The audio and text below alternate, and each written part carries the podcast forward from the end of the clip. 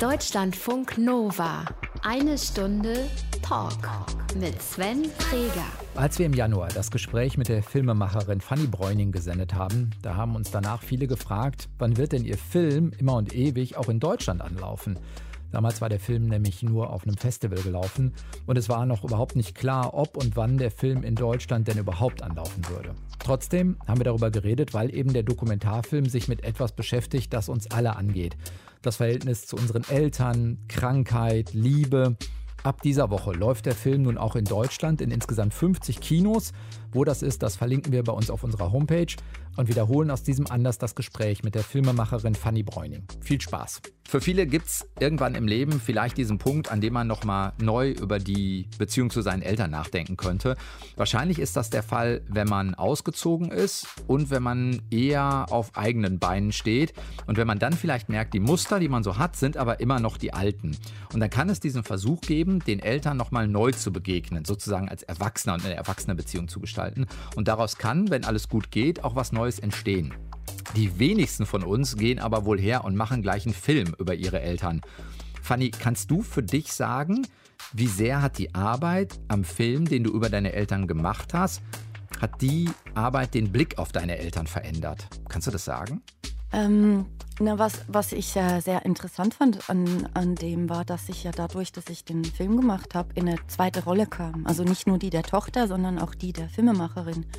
Und als Filmemacherin hat man ja eigentlich einen, wie soll ich sagen, naja, wie einen neuen Blick darauf. Aus, ohne, also natürlich kann man die Tochter nicht weg, weg, äh, wie soll ich sagen, nicht, wegdrücken. Nicht, nicht komplett wegdrücken, aber es erlaubt eigentlich ein, ein, wie einen neuen Blick aus der Position der Regisseurin, bei dem man neue Sachen entdecken kann. Und das fand ich sehr schön. Also ich finde, dass ich dadurch, wie die, die das Privileg vielleicht sogar hatte, ähm, neu auf diese zwei Menschen zu gucken, die meine Eltern sind, aber auch zwei eigenständige Menschen außerhalb ihrer Rollen als Eltern, die auf dieser Welt leben mit ihrer Geschichte und ihren Herausforderungen. Und das ähm, fand ich sehr schön. Und dabei würde ich schon sagen, dass ich viele Dinge habe anders sehen können oder auch eine Schönheit darin entdecken können, in Dingen, die man als Tochter vielleicht nicht nur einfach findet. Kannst du das äh, bewahren? Also, dass du merkst, diesen Blick, auch wenn der Film jetzt fertig ist und äh, gemacht ist, dass du dir diesen Blick bewahren kannst auf deine Eltern? Ich hoffe, also ich denke schon, aber es ist ja noch relativ frisch und, und ähm, in fünf Jahren fände ich auch nochmal interessant zu gucken, was, was ist jetzt da übrig geblieben. Aber ich, ich denke schon, also ich habe hab schon das Gefühl, dass ich da so eine Art Gleichzeitigkeit habe von verschiedenen Gefühlen immer noch oder Bildern. Was das für welche sind, darüber reden wir im Laufe der Sendung. Fanny Bräuning, du bist Filmemacherin. Der Film über deine Eltern heißt im deutschen Titel Immer und Ewig. Warum dieser Titel? Warum der Film überhaupt? Und was er uns vielleicht in der Rolle als Kinder auch zeigen kann? Darüber reden wir diese Woche in eine Stunde Talk. Schön, dass du da bist. Ja, danke für die Einladung. Deutschlandfunk Nova. Die Filmemacherin Fanny Bräuning ist zu Gast. Fanny, du machst, äh, darfst bei uns, darfst, musst bei uns am Anfang äh, durch das Schlagfertigkeitstraining. Wir haben uns auch für dich drei hochkreative, und rein fiktive Aktivitäten ausgedacht und hoffen, wir haben irgendwas getroffen, was deinen dein Lustfaktor, deinen Aktivitätsfaktor irgendwie treffen könnte. Okay. Hier steht, hier kommen drei Vorschläge für mögliche Aktivitäten für und mit Fanny Bräuning. Erste Möglichkeit, Urlaub im Pine Ridge Reservat in South Dakota. Oh, sofort. sofort. Da sind wir, was South Dakota ist, mittendrin oben in der Nähe zur kanadischen Grenze. Ja, ein bisschen südlich noch. Das ist da, wo der Film gedreht wurde, der mit dem Wolf tanzt. Mhm. Also in den Great Plains. Und genau, da war ich äh, vor ja, 10 bis 15 Jahren sehr, sehr oft und sehr intensiv, weil, weil ich dann meinen letzten Film, Film hast, da ne? gearbeitet habe. Und genau. Was, was, für ein Film war das? Das war ein Film, ähm, der hieß No More Smoke Signals. Also keine Rauchzeichen mehr. Und der drehte sich um ein, eine indianische unabhängige Radiostation. Das war wirklich eine kleine ein Häuschen, also eine bessere Hütte sozusagen, äh, auf dem höchsten Hügel der Prärie. Und der ist aus der Widerstandsbewegung entstanden in den 70er Jahren. Ähm, wo es, also das American Indian Movement, so mhm. äh, vielleicht vergleichbar mit dem Black Panthers Bewegung, die ein bisschen bekannter ist. Und eine der Ideen war eben eine eigene Stimme zu haben und für ihre Belange ja, eine, ein, Wie kommst, du auf, wie kommst du auf so einen Stoff? Weil du das irgendwie bei Reisen gesehen hast oder nee, dem begegnet bist? Ich hatte, äh, mir ist ein Buch in die Hände geraten, in einer Buchhandlung von einem indianischen Aktivisten, der seit 1976, glaube ich, im Gefängnis ist. Er gilt als politischer Gefangener und der hat seine Autobiografie geschrieben äh, als Aktivist in dieser Bewegung und das fand ich so unglaublich, dass ich von dieser ganzen Geschichte nichts gehört hatte. Also wie, dass es so eine Parallelgeschichte gibt zu der, die wir im Geschichtsunterricht gehört hatten. Und da habe ich angefangen zu recherchieren und wollte mehr über diesen Ort und diese Geschichte herausfinden. Das ist dann, also es waren sieben Jahre hatte ich an dem Film gearbeitet. Das ist jetzt eine längere Geschichte. Aber sieben Jahre in South Dakota. Wir waren etwa, nee, aber Film. sieben Monate oder so war ich, war ich auf jeden Fall da in unterschiedlichen Konstellationen und das war ist ein ganz, ganz besonderer, sehr berührender Ort. Hast du noch Kontakte, dass du sagen würdest, wenn du da jetzt hinreisen würdest, könntest du Menschen treffen, zu denen noch Kontakte hast? Ich denke schon. Also das, der ist schon auch loser geworden, aber so ab und zu schreiben wir uns. Und ich denke schon, dass ich da. Ähm, du wärst willkommen. Den, ja, ich hoffe schon. das weiß man ich ja manchmal schon. nicht. Nein, ich denke schon. Denke schon. Also manche Leute werden nicht mehr da sein oder sind auch äh, vielleicht gestorben oder so im Umfeld. Da habe ich so manche Sachen mitge mitbekommen.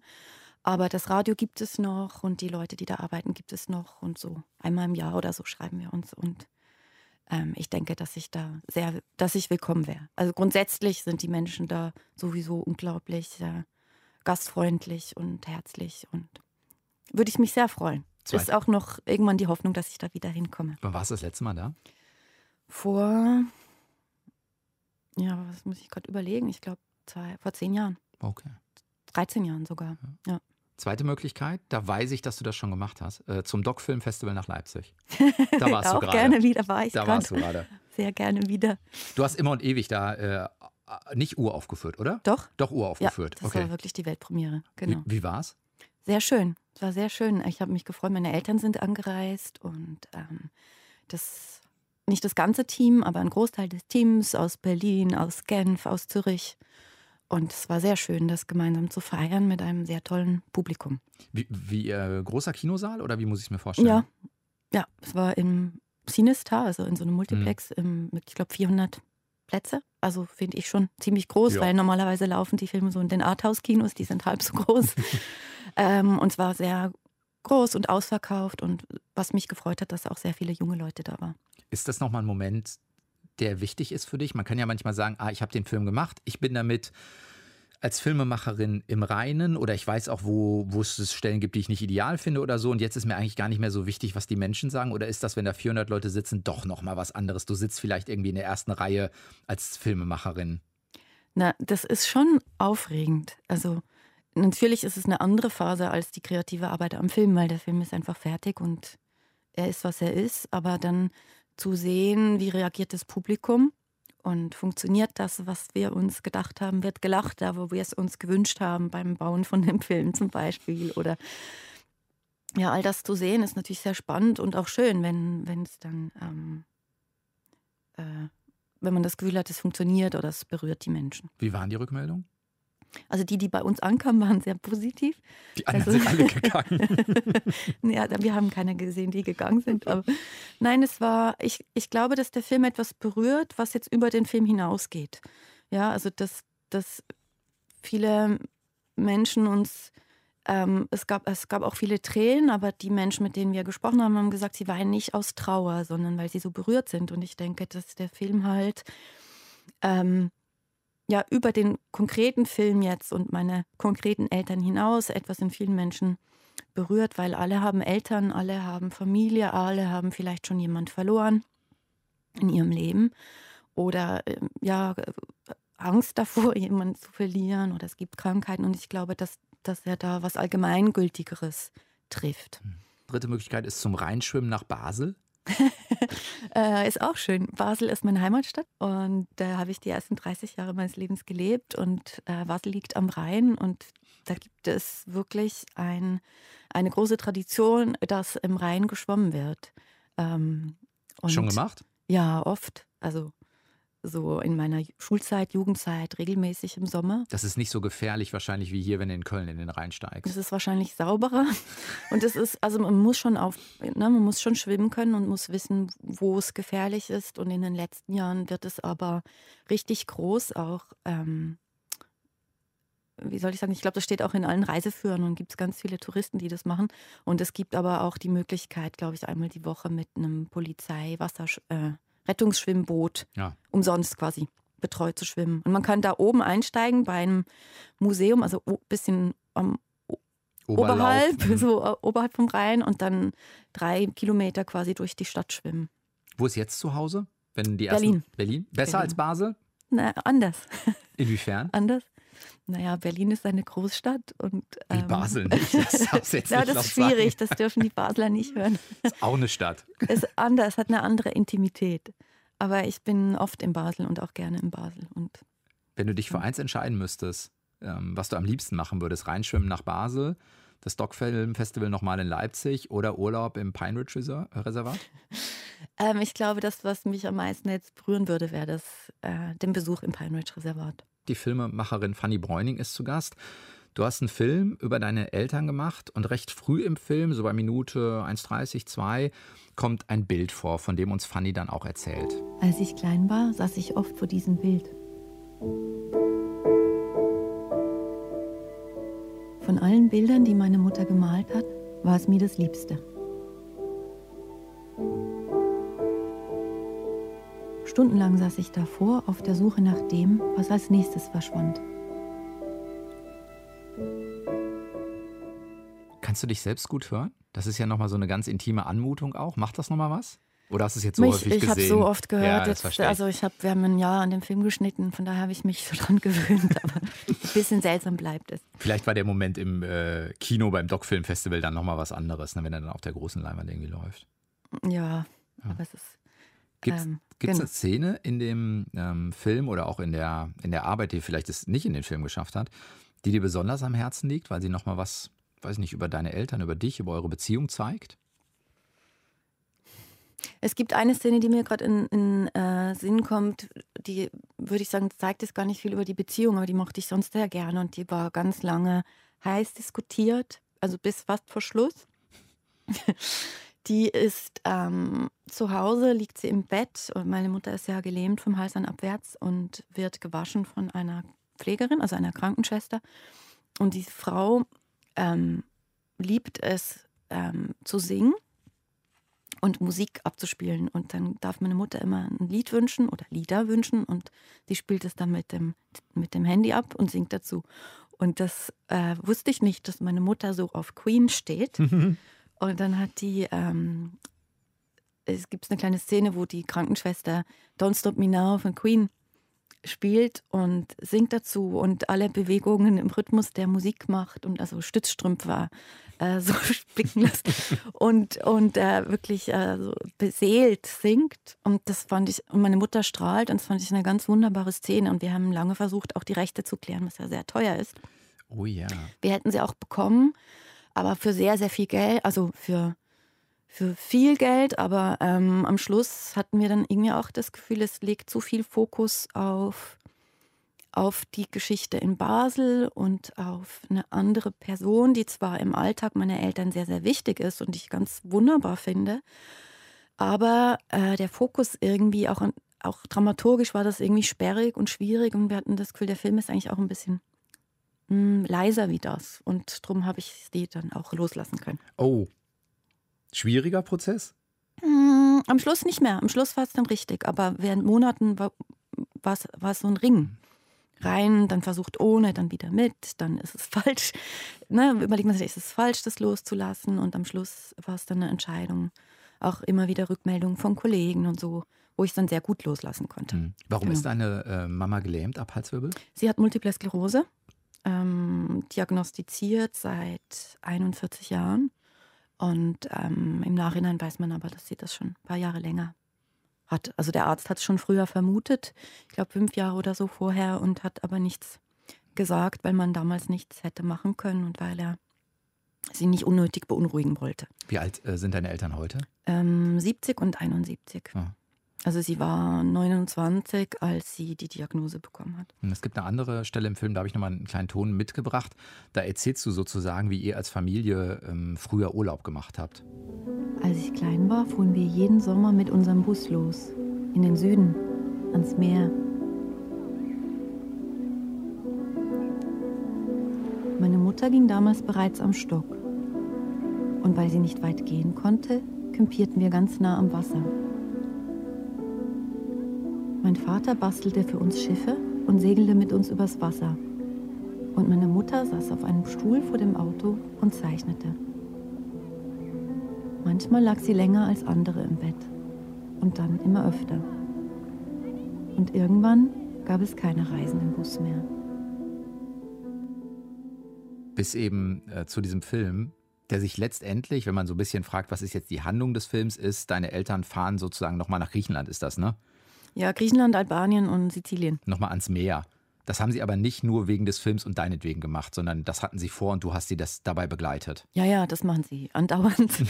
also seit, äh, seit sie den Bus haben, seit etwa 18 äh, Jahren. Also am Anfang haben sie ein bisschen kleiner angefangen und dass sie gemerkt haben, dass das trotz diesem Zustand funktioniert mit dem Reisen, so haben sie, ähm, genau, machen sie das jedes Jahr mehr, mehrfach. Dein Vater, das kann man glaube ich sagen, ohne ihm zu nahe zu treten, der ist ein Bastler. Ja. Ne, der, der baut Absolut. den Bulli so um, dass deine Mama darin äh, liegen kann, dass äh, man das Bett, das zweite, irgendwie nach oben ziehen kann unter die Decke des Bullis und so. Also er, er sorgt dafür, dass das organisatorisch alles gemacht sein kann. Ja, er ist ein, ein äh, wahrscheinlich sehr begnadeter Erfinder und hat da monatelang getüftelt, weil der Bus sollte so klein sein, dass er ähm, als Stadtauto funktioniert und auf einen normalen Parkplatz passt und auch unauffällig ist, weil sie möchten ja äh, nicht äh, als auffällige Camper irgendwie wirken, sondern. Dann kann man auch nicht überall stehen. Genau, bleiben. sie möchten halt überall stehen. Ja, ja. und äh, sind dann auch immer ganz, also rufen dann auch, wenn ich nicht dabei bin, immer an, sagen, ja, jetzt, heute haben wir übernachtet vor der Philharmonie in der und der Stadt oder also immer mitten auf dem Dorfplatz und das geht ja nicht, wenn man da so ein ja, riesen so Gefährt hat. Campers oder so geht genau. das nicht. Ja. Und ähm, genau, und da gibt es wirklich ein, ein richtiges Pflegebett drin mit Hebe. Ähm, Mechanismus, eine Möglichkeit für, für ähm, Toiletten, also es gibt so einen Toilettensitz, den man einstecken kann, der dann an der Decke hängt und wieder weggeklappt werden kann und Klapptische und, und ähm, Seilzüge, die er so entworfen hat, dass er eben ihr Bett in die verschiedensten Positionen ähm, ziehen kann, um ja die ganze hm. Pflege von, von einer Tetraplegikerin ähm, Hin, äh, ja, hinbekommen ja, zu genau, können. letztendlich genau. hinbekommt. Genau. Ne? Also ja. die beiden machen sich auf die Reise. Du bist ähm, gefühlt im Film hat man das Gefühl, du bist die ganze Zeit dabei. Vielleicht bist du auch zwischendurch mal hin und her gefahren oder so. Mhm. Das ist, ne, das kriegt man ja als Zuschauer dann nicht ganz mit in dem Moment. Aber das ist ja auch nochmal für, ist das nochmal zu nah gewesen? Also muss deinen Eltern ja ganz nah kommen, um auch zum Beispiel im Bulli zu drehen. Da gibt es mehrere Sequenzen und so. Also klar, jetzt bist du die eigene Tochter, dadurch kannst du dich wahrscheinlich da irgendwie natürlicher drin bewegen. Aber ist es nochmal irgendwo zu nah geworden für dich auch? Es war sehr nah und zwar sehr intim und ich denke, dass es völlig unmöglich gewesen wäre, dass, dass so ein Film jemand gemacht hätte von außerhalb der Familie. Ähm, also das durfte ich als Tochter. Und natürlich war das manchmal äh, sehr intensiv, weil man, ich denke, normalerweise als erwachsener Mensch ja nicht so viele Wochen zusammen verbringt, nee, den ganzen Tag. Ja. Und es war aber auch sehr schön, nochmal in dieser, ähm, als erwachsene Tochter und mit der Kamera sozusagen zurückzukehren und so viel Zeit mit ihnen zu verbringen. Gab es nochmal so ein, ich weiß nicht, ähm, jenseits der, der Situation, die du vorhin geschildert hast, das ist ja eher was, wo man vielleicht beim Drehen hinterher sieht, ach guck mal, das ist eine tolle Situation mit der Pflegerin, die dann singt und man nimmt es trotzdem nicht mit rein, weil es vielleicht in die, in die Handschrift des Films nicht passt. Aber gab es nochmal einen intensiven oder besonderen Moment, wo du äh, nochmal gesehen hast, ah, jetzt, jetzt passiert nochmal was, jetzt verstehe ich vielleicht auch nochmal was, was ich als Tochter vielleicht gar nicht vorher gesehen habe? Ähm. Oder vielleicht auch, wo du dich selbst schützen musst, wo man merkt, ah, das ist jetzt eigentlich zu nah. Na, es gibt, es gibt halt so Sachen, die wir gedreht haben, wo, ähm, wo ich das Gefühl hatte, das, das funktioniert jetzt nicht. Ich weiß gar nicht, ob es zu nah wäre, weil es nicht stimmt. Also meine Mutter hat früh irgendwie gesagt, dass sie äh, ein bisschen Sorge hat, wenn sie dann nackt ist oder, oder so, weil sie kann sich ja selber nicht bedecken oder mhm. ist einfach ausgelieferter. Und ähm, da haben wir dann einfach gesagt, es kann schon sein, dass wir sowas mitbekommen als Team, aber wir müssen es ja nicht drehen. Und wenn wir was drehen, gibt es ja immer noch die Möglichkeit, das dann im Schnitt auch nicht zu benutzen um sie nicht quasi äh, doppelt auszuliefern sozusagen. Und da gab es so Sachen, wo wir dann das Gefühl hatten, das ist irgendwie wichtig in ihrem Alltag, aber stimmt irgendwie im Film dann doch nicht oder fühlt sich dann voyeuristisch an oder so. Ich hab, was ich ganz besonders fand, war, dass es ist ja die große Gefahr, dass wenn, also dein Vater kümmert sich um deine Mutter und dann sagt der Film ja auch, naja, der hat irgendwann seinen Job aufgeben müssen, weil das mhm. ein Vollzeitding letztendlich ist und mhm. ähm, dann kann das ja die Gefahr bergen, dass das so ein Orga äh, äh, eigentlich nur noch eine Orga-Aufgabe wird. Ich muss das machen und das machen und das machen. Und trotzdem kriegt man immer wieder in dem Film auch Momente mit, wo man das Gefühl hat, deine Eltern gehen ähm, sehr liebevoll miteinander um. Vielleicht ist das auch nur für mich ein Widerspruch, weil ich denke, boah, das ist ja auch für beide echt eine große Belastung und Herausforderung unterschiedlicher Art. Aber da hast du auch das Gefühl, das ist tatsächlich so zwischen deinen Eltern. Es ist ein Kümmern deines Vaters, aber es ist auch eine Nähe, die zwischen deinen Eltern weiterhin existiert. Ja, und was man, also das habe ich, glaube ich, beim Reisen auch mehr so entdeckt oder neu entdeckt. Darum war es mir auch so wichtig, dass wir den Film hauptsächlich auf der Reise ähm, spielen lassen, weil den Alltag zu Hause kenne ich besser und da habe ich schon oft das Gefühl, das ist so, also es ist eigentlich ein klein, kleines Krankenhaus, was er da orchestriert. Da sind ja irgendwie ein Dutzend oder noch mehr Pfleger und Pflegerinnen, Therapeuten, die da ein- und ausgehen und das ist so durchgetaktet, das ganze Tagesprogramm. Und wenn ich als Tochter da zu Besuch bin, habe ich oft auch das Gefühl, das ist so im Vordergrund und es ist irgendwie nicht so viel Raum oder Platz für was anderes. Und auf der Reise, obwohl mein Vater dann quasi alles selber macht, was zu Hause auch eben all diese tollen Menschen machen, die sie in ihrem Alltag haben, ähm, sagt er immer, dass er dann mehr Zeit, dass sie da mehr Zeit füreinander haben und irgendwie anders genießen können. Und das habe ich auch so wahrgenommen. Fanny Bräuning ist zu Gast, Filmemacherin den du jetzt gerade gemacht hast, heißt immer und ewig. Es geht um deine ähm, Eltern und du hast gerade schon gesagt, deine Mama hat multiple Sklerose, äh, mittlerweile seit dem Halswirbel abgelähmt. Wann hattest du zum ersten Mal die Idee zu diesem Film? Muss ich ein bisschen ausholen, weil ich habe, als ich an der Filmschule studiert habe in Zürich vor 19 Jahren, einen Kurzfilm über meine Mutter gemacht. Da war sie, ähm, äh, da war sie plötzlich über Nacht ist sie in ein Koma gefallen und äh, wir wussten über eine Woche nicht, ob sie wieder aufwachen wird. Und als sie aufgewacht ist aus dem Koma, war sie komplett gelähmt. Also sie konnte nur noch blinzeln. Sie konnte nicht schlucken, nicht sprechen, gar nichts mehr bewegen, außer die Augenlider. Und dann hat sie mit Buchstabentabelle so äh, Buchstaben quasi buchstabiert oder einmal für Ja und zweimal für Nein und so und hat dann ein Jahr in einer Reha-Klinik verbracht wo sie wieder schlucken lernte und sprechen lernte, wenn auch eingeschränkt. Also es ist sehr anstrengend für sie. Hm. Ähm, und so ein bisschen was kam zurück. Also sie kann den Kopf bewegen ähm, oder ganz, ganz leicht die, die Hände, aber nicht so, dass sie sich jetzt äh, wirklich was damit machen könnte. Und in dieser Zeit in der Reha hatte ich einen Kurzfilm, so 25 Minuten über sie gemacht. Und von daher ist es jetzt nicht eine völlig neue Idee in dem Sinn, aber ich hatte eigentlich nie die Idee, dass ich da nochmal einen Film drüber mache, bis vor etwa sechs Jahren, wo ich mir, glaube ich, plötzlich so bewusst wurde, irgendwann sind meine Eltern nicht mehr da. Mhm. Ähm, und irgendwie plötzlich so gemerkt habe, also vielleicht hat es auch damit zu tun, dass sie uns immer, wenn sie uns in Berlin ähm, besucht haben, so einmal im Jahr, meistens zum Geburtstag von meinem Sohn, sind sie angereist und dann camp campieren sie auf der Straße vor unserem Haus und viele Leute regieren dann natürlich sehr intensiv darauf. Und irgendwann habe ich gedacht, ja, das ist wirklich eigentlich verrückt, was die da machen. Also das ist für mich so normal, aber mhm. wenn ich so von außen gucke, muss ich sagen, das ist doch wirklich eine völlig verrückte Geschichte. Eigentlich wäre das ein Film. Und so fing das an. Und dann nach so ein paar Monaten habe ich das mal ernster verfolgt und gemerkt, nee, das ist wirklich eigentlich eine tolle Geschichte. Und ich würde gerne noch mal eine Art Fortsetzung machen, aber diesmal über beide zusammen als Paar. Haben deine Eltern gezögert?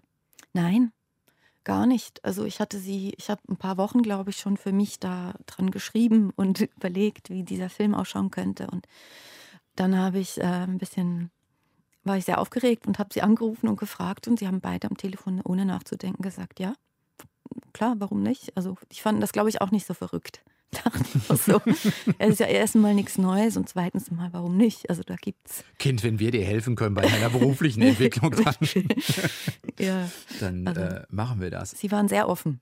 So, Hat ja. sich diese Offenheit irgendwann nochmal äh, umgedreht? Also ich kann mir vorstellen, dass man denkt, ah, fand ich das eine gute Idee und ähm, hat ja auch ein bisschen was mit ach weiß nicht, man kann das mal anderen zeigen, vielleicht auch für dich ein bisschen Legacy, nochmal ein Bild von den Eltern oder so. Das heißt ja nicht, dass ich diese Begeisterung durch den ganzen Prozess ziehen muss von sechs Jahren.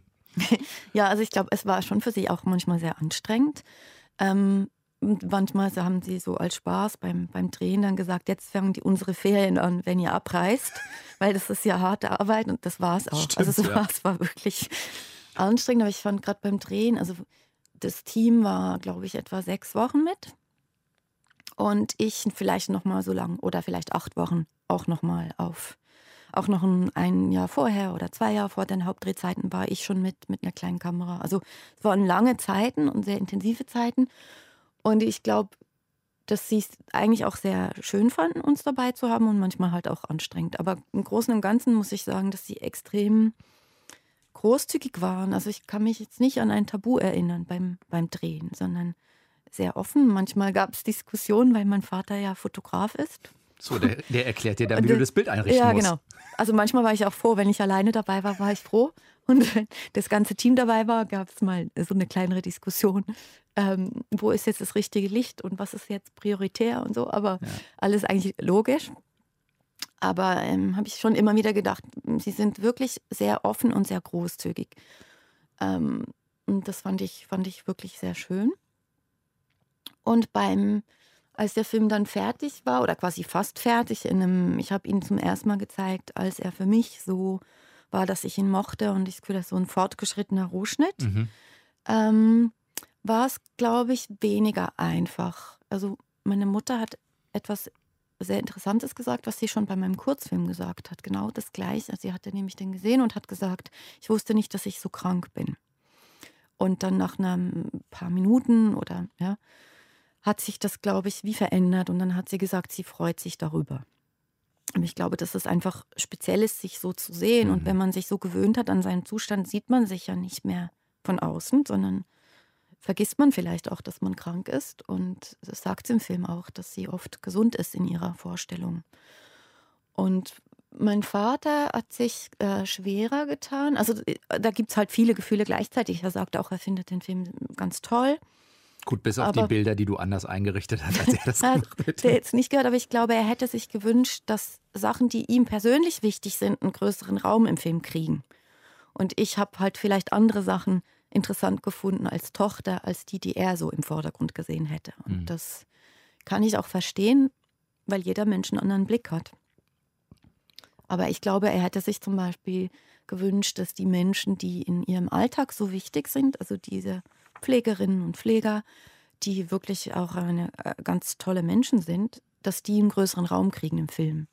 Und ich verstehe das, aber ich fand es für, für den Film und je länger ich daran gearbeitet habe, desto klarer wurde mir das, mich interessieren halt am meisten meine Eltern und unsere Familie. Und ähm, ich wollte darauf fokussieren, darum sind die dann in den Hintergrund getreten. Hm, ja, das kann man nachvollziehen, dass jemand vielleicht wie dein Vater sagt, ich möchte, dass es ein faires Abbild dessen ist, was wir ja. erleben. Und dann spielen diese Menschen wie die Pflegerin oder andere unterstützende Kräfte eine größere Rolle. Und wenn du sagst, nee, ich möchte aber auf euch gucken, ja. dann erzählt das eine andere Geschichte, wo er vielleicht das Gefühl hat, ja, es ist aber kein repräsentatives Abbild dessen, wie, genau. wie unser Leben gestaltet genau. ist. Genau, und ihr Leben ist ja viel, viel ähm, komplexer als es 85 Minuten darstellen können. Mhm. Und ich habe es wirklich sehr klar fokussiert auf uns drei sozusagen und auf diese Reise im Bus, wo eben diese Menschen nicht dabei sind.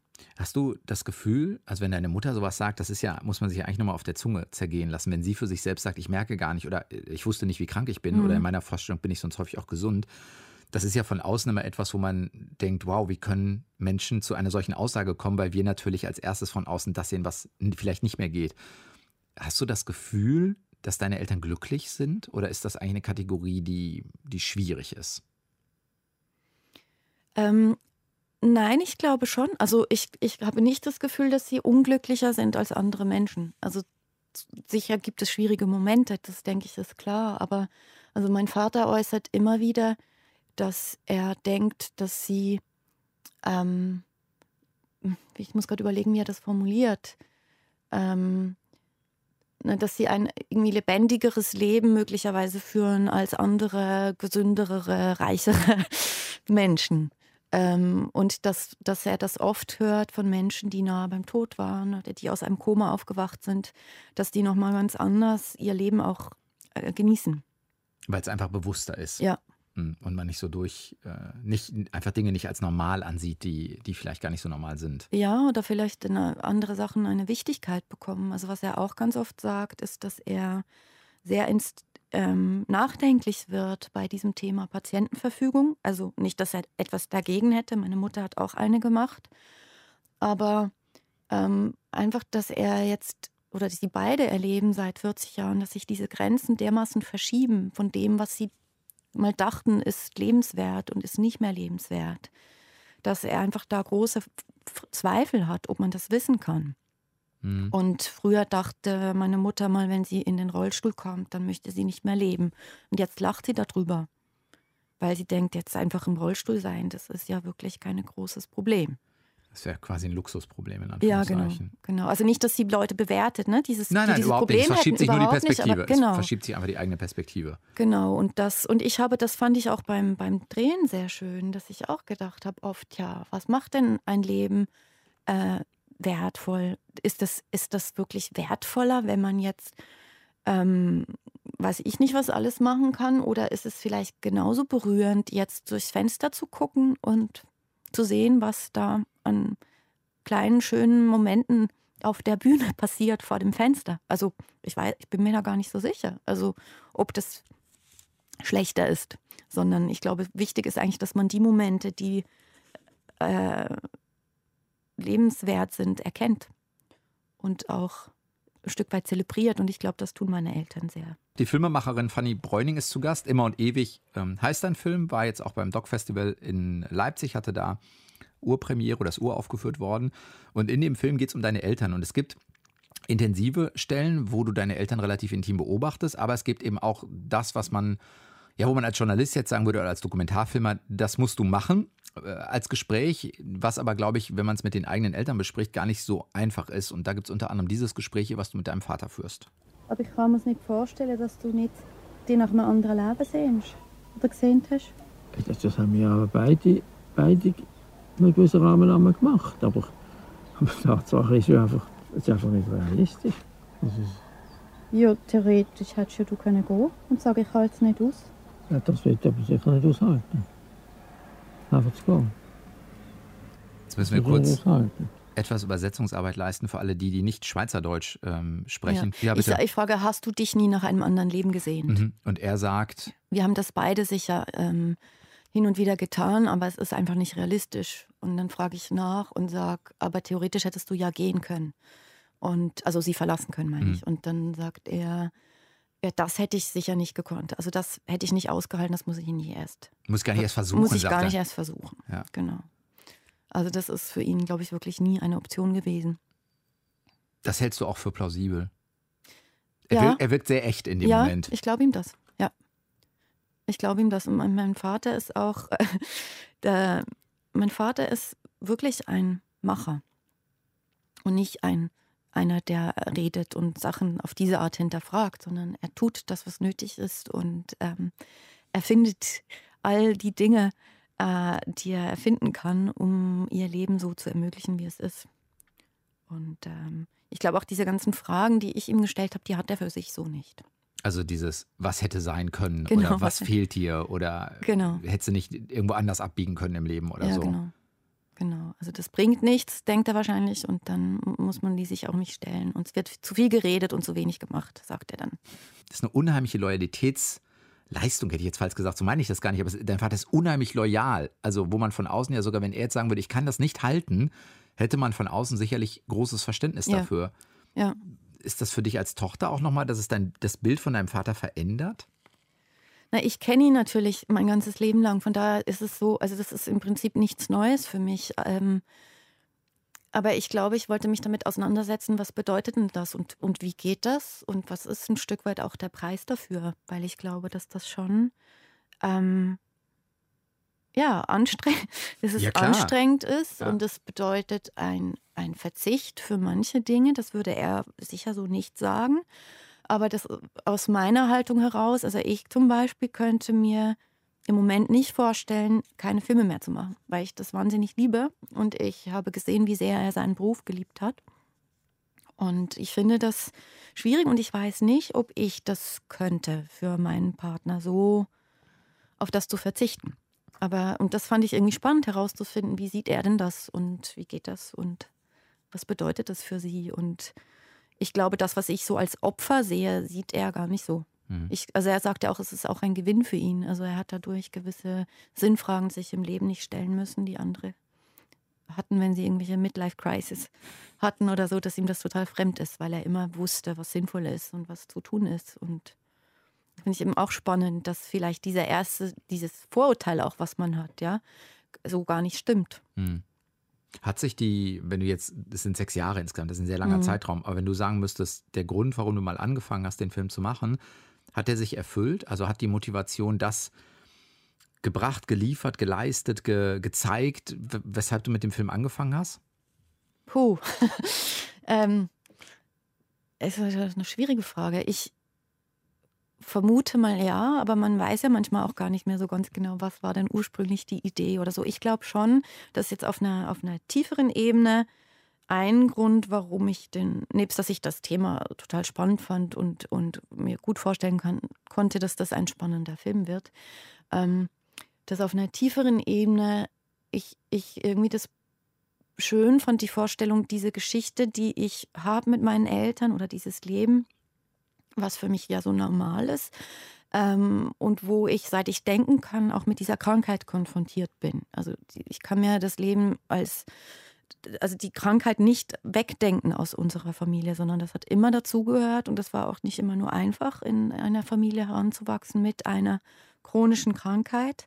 Und ich glaube, dass wahrscheinlich eine Motivation schon auch war, das nochmal anzugucken, also jetzt von außen als erwachsene Frau und, und ähm, mit einem wie frischeren Blick oder Mhm. mit einem äh, Blick durch die Kamera, das nochmal neu zu betrachten. Was bedeutet das eigentlich und was macht das mit ihnen und wer sind diese zwei Menschen, außer dass sie nur meine Eltern sind? Also Hat sich das für dich nochmal verschoben? Weil du vorhin auch gesagt hast, ja, deinen Eltern ist das oder deinem Vater auch ähm, immer bewusst, sozusagen, was Sinn ist und was vielleicht auch wertvoll ist im Leben. Hat sich das für dich auch nochmal verschoben dadurch? Dass man vielleicht denkt, ja, komm, die Probleme, die man sonst hat, sind vielleicht auch gar nicht so riesig oder vielleicht ist es das aus dem Fenster gucken und das Wahrnehmen der Sonne wirklich genauso viel wert wie jetzt, ich muss den nächsten, weiß nicht, Auftrag ran schaffen oder was auch immer?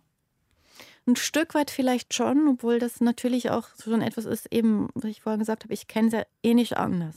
Also irgendwie so die Bedrohung von dem Hm, die Gesunden oder das Existenzialität. Existenzial, die Ja. ist eigentlich immer schon da, Hm. in, seit ich denken kann. Von daher würde ich sagen, was sich vielleicht fast noch mal mehr ähm, geändert hat jetzt durch die Arbeit im Film, ist, glaube ich, auch die, dass ich so eine Schönheit darin entdeckt habe in ihren Bemühungen, das so würdevoll oder so zu leben, wie es irgendwie geht.